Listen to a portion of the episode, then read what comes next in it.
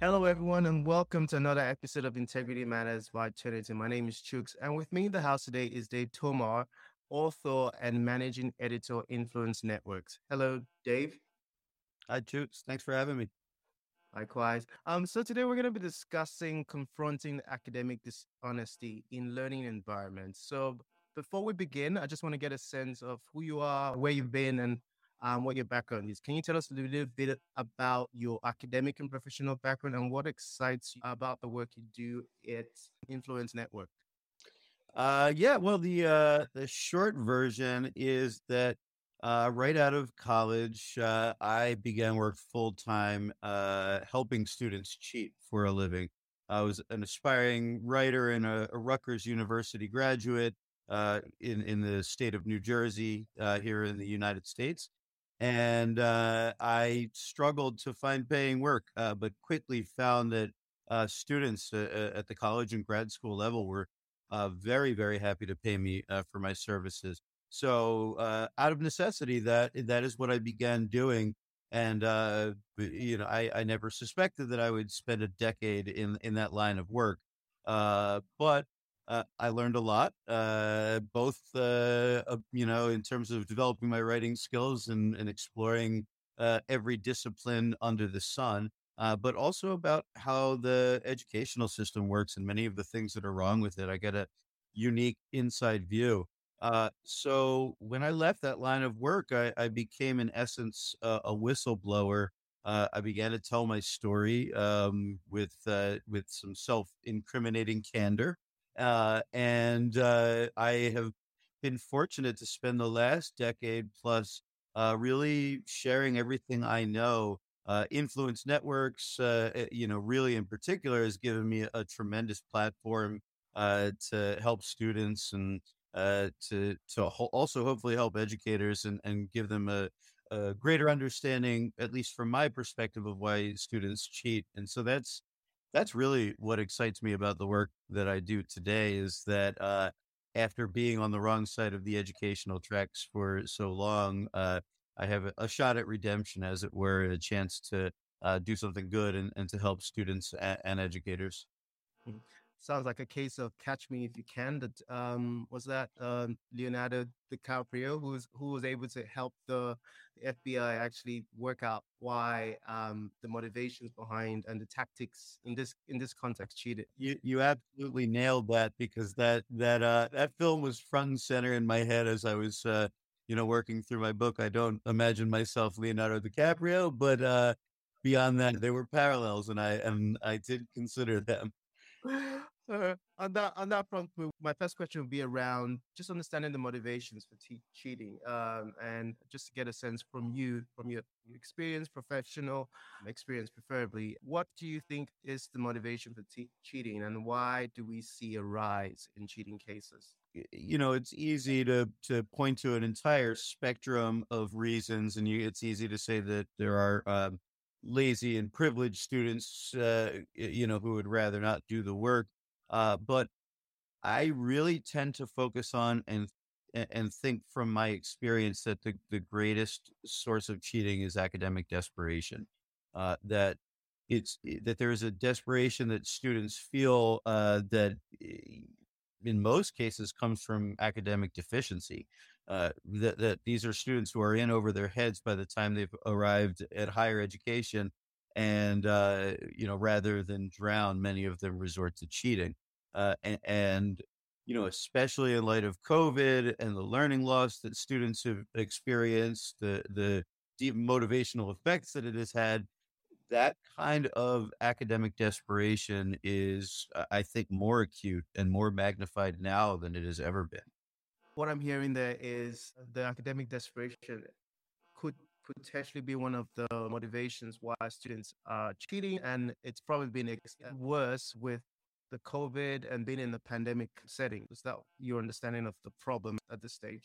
Yeah, that, I mean, that's the way I see it. And I, from the, the experience that I had working with students day in, day out for ten years and having firsthand uh, encounters with cheating students and knowing their mindset and simply reading their their emails, you get this insight into students that that literally don't have the uh, academic wherewithal to succeed. You know, students who will send me emails that are uh, riddled with grammar errors, that, uh, you, you know, riddled with uh, punctuation mistakes, and uh, they are, they're seeking help on a sixty page uh, thesis statement. So you you see how difficult it is for them to write an email, and you ask yourself, how would this student ever write this thesis statement?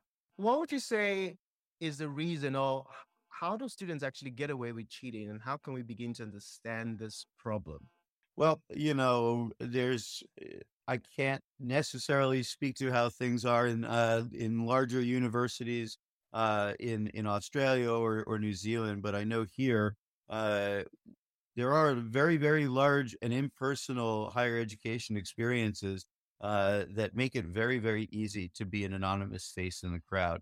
Uh, and uh, whether that's because you're in a four hundred person lecture, or because uh, there is a grader who is reviewing your work instead of a professor with whom you've actually interacted, uh, or increasingly because you're in an online class and you feel that that uh, anonymity is, is uh, only magnified. Uh, it, it's uh, it's easy to get away with it because it's easy to be a face in the crowd. Uh, I, I, at Rutgers University, I experienced this firsthand because so many of my lectures uh, took place in such large halls. I, I scarcely interacted with any of my professors, uh, and I I know it to be the same for the people who became my customers there. Mm, that's quite interesting.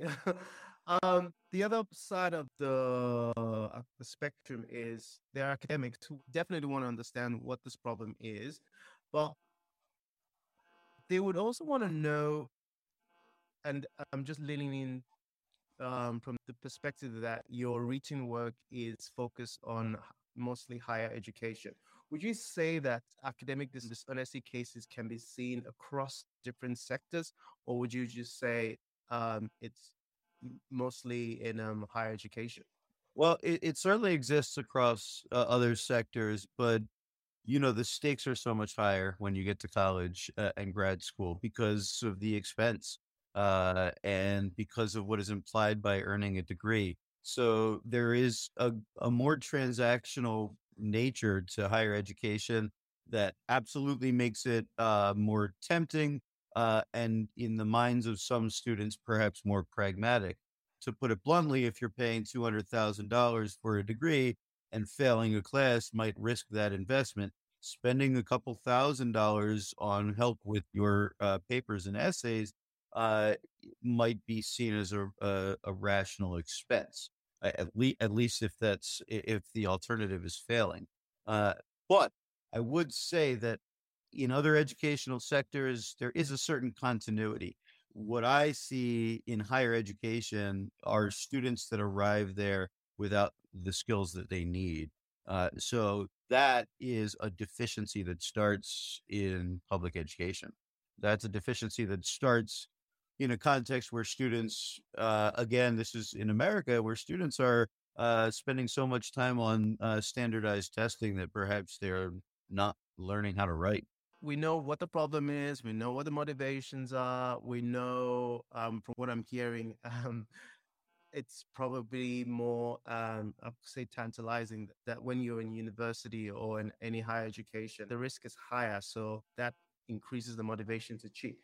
For academics who are currently watching or trying to get learn from your experience, what would you say are some of the challenges that they would face or they're currently facing in terms of investigating and detecting academic dishonesty? You know, detection, especially from the perspective of being a human being as opposed to a, a, a machine learning instrument attempting to do it, uh, you know, it's certainly not an exact science, and there's certainly uh, no silver bullet for it. But, you know, step one, and this is a challenge for educators logistically, is to know your students.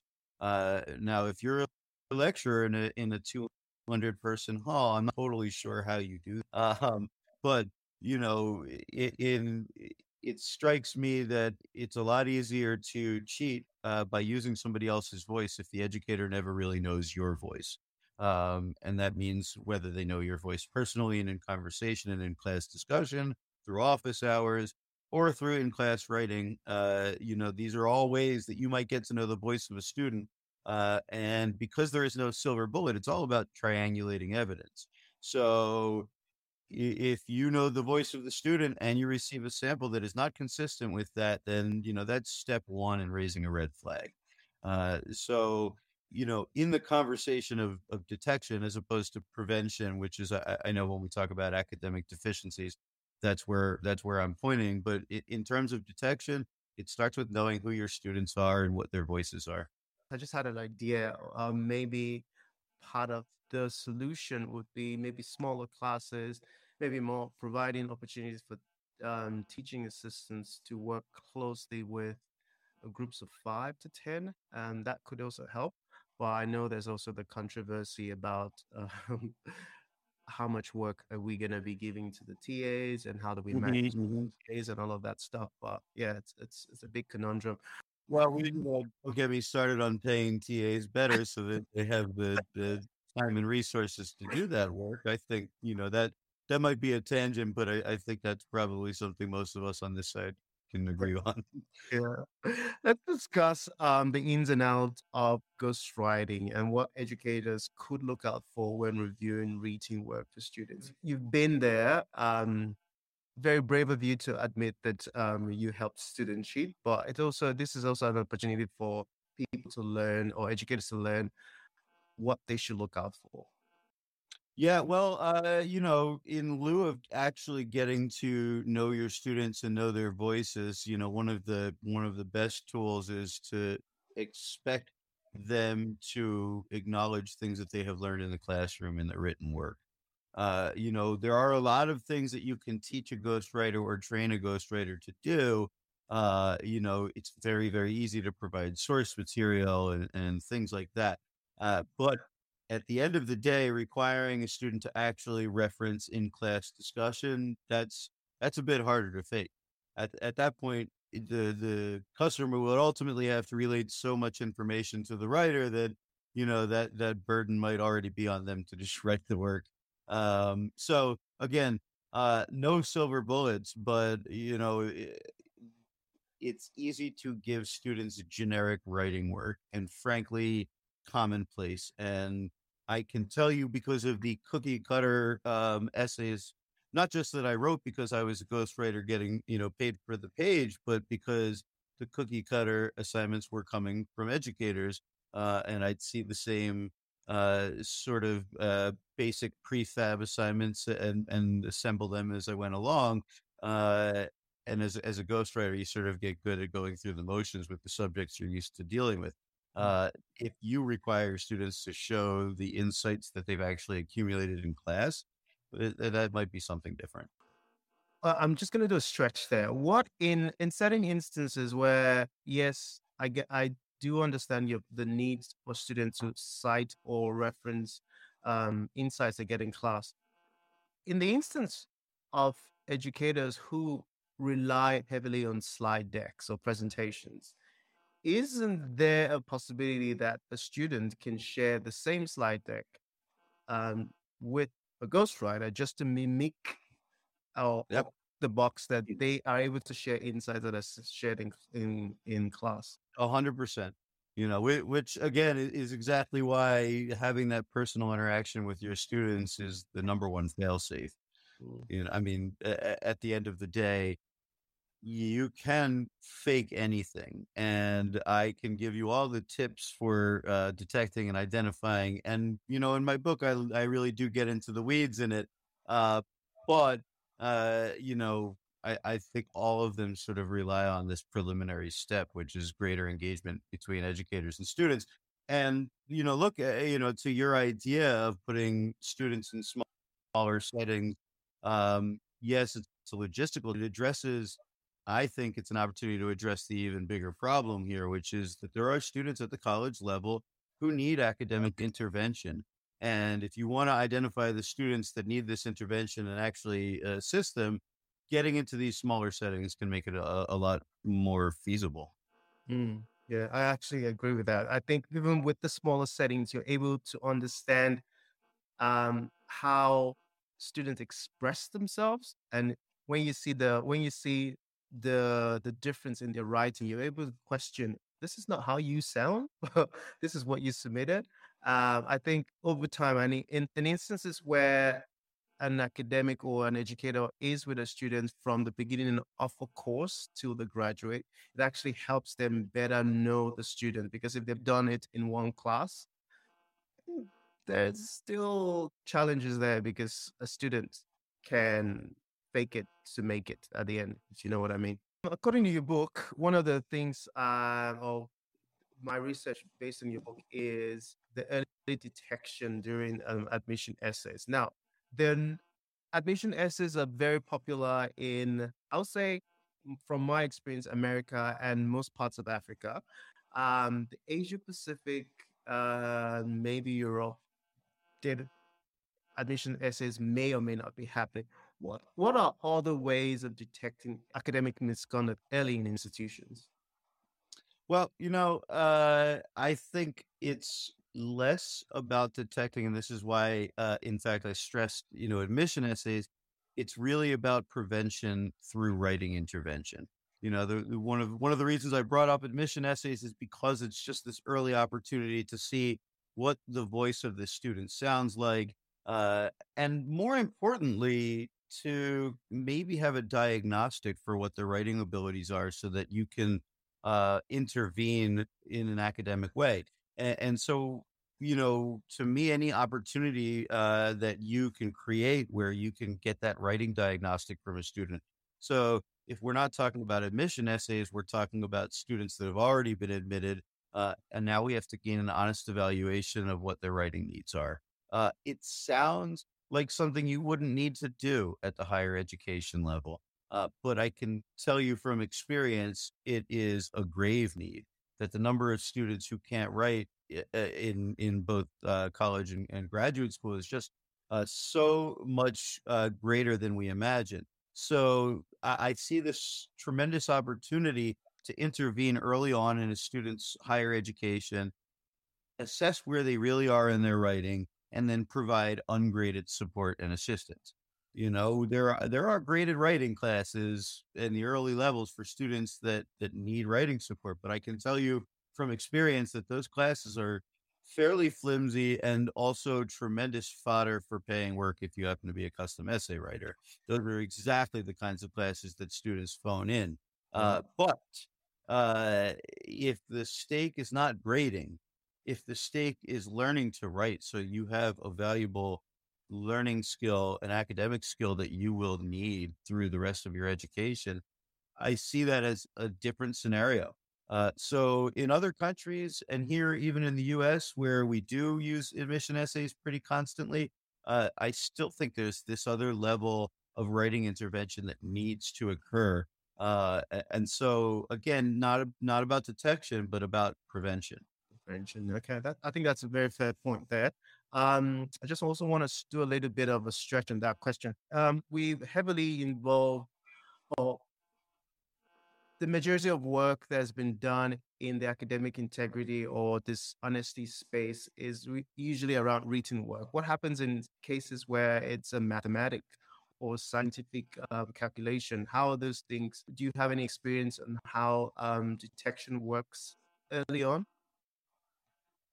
Uh, no, I can't, I can't speak to detection on that front. I, I know that it was the kind of work I aggressively avoided. Uh, I also know that many of, uh, many of the other uh, independent contractors who worked in my writing pool were all too happy to take that kind of work, uh, computer science and, and that sort of thing. Uh, I would argue that, uh, that detection is even harder in those contexts, especially those contexts where maybe there's only one right answer. Um, you know, uh, I, I would be willing to offer as much, uh, advice on, uh, detecting math, uh, dishonesty as I would be willing to offer on doing math well. So. Yeah. Yeah. I did remember back in engineering school, um, my lecturer back in Nigeria was very, his strategy was always show you're working. He believed, yes, the answers might be the same, but the strategy to get to the solutions are always different. And yeah, it was very evident. There, there were days he'll pull me up and say, "Hey, um, you, this is not the way I taught the class how to get to the solution, but you did get to the solution.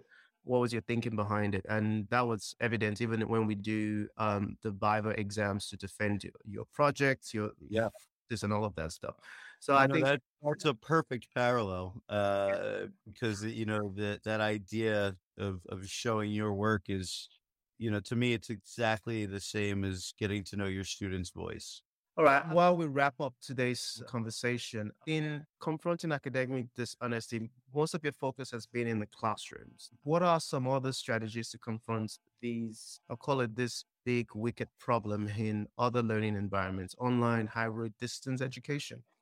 Well, uh, you know, online education is, uh, to me, this is, this is the most unique challenge that we face right now. Uh, you know, The the biggest issue I see with this sudden surge we've had in online education is that there is pretty limited training and, and pretty flawed curriculum, uh, curricula and a lot of uh, academic detachment. And, and it's because so many schools and, and so many um, so many districts were essentially thrust into online education without the proper preparation, you know. That makes it really easy to get away with, with cheating. It's hard enough to detect it in the classroom. Uh, if you don't have the proper training as an educator to work in an online context, uh, the idea of detecting cheating becomes, uh, you know, to be honest, becomes almost laughable. Uh, so, uh, you know, training, better training for teachers as online educators uh, is is step one. Uh, you know, there's there's a difference between online and in-person education, and so many educators and students have been thrust into this online scenario without necessarily being made to reconcile those differences.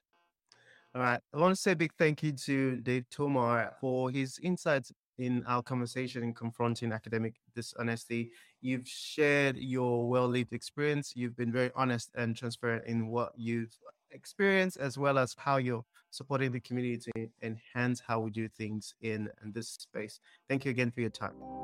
Thank you, George. Appreciate it.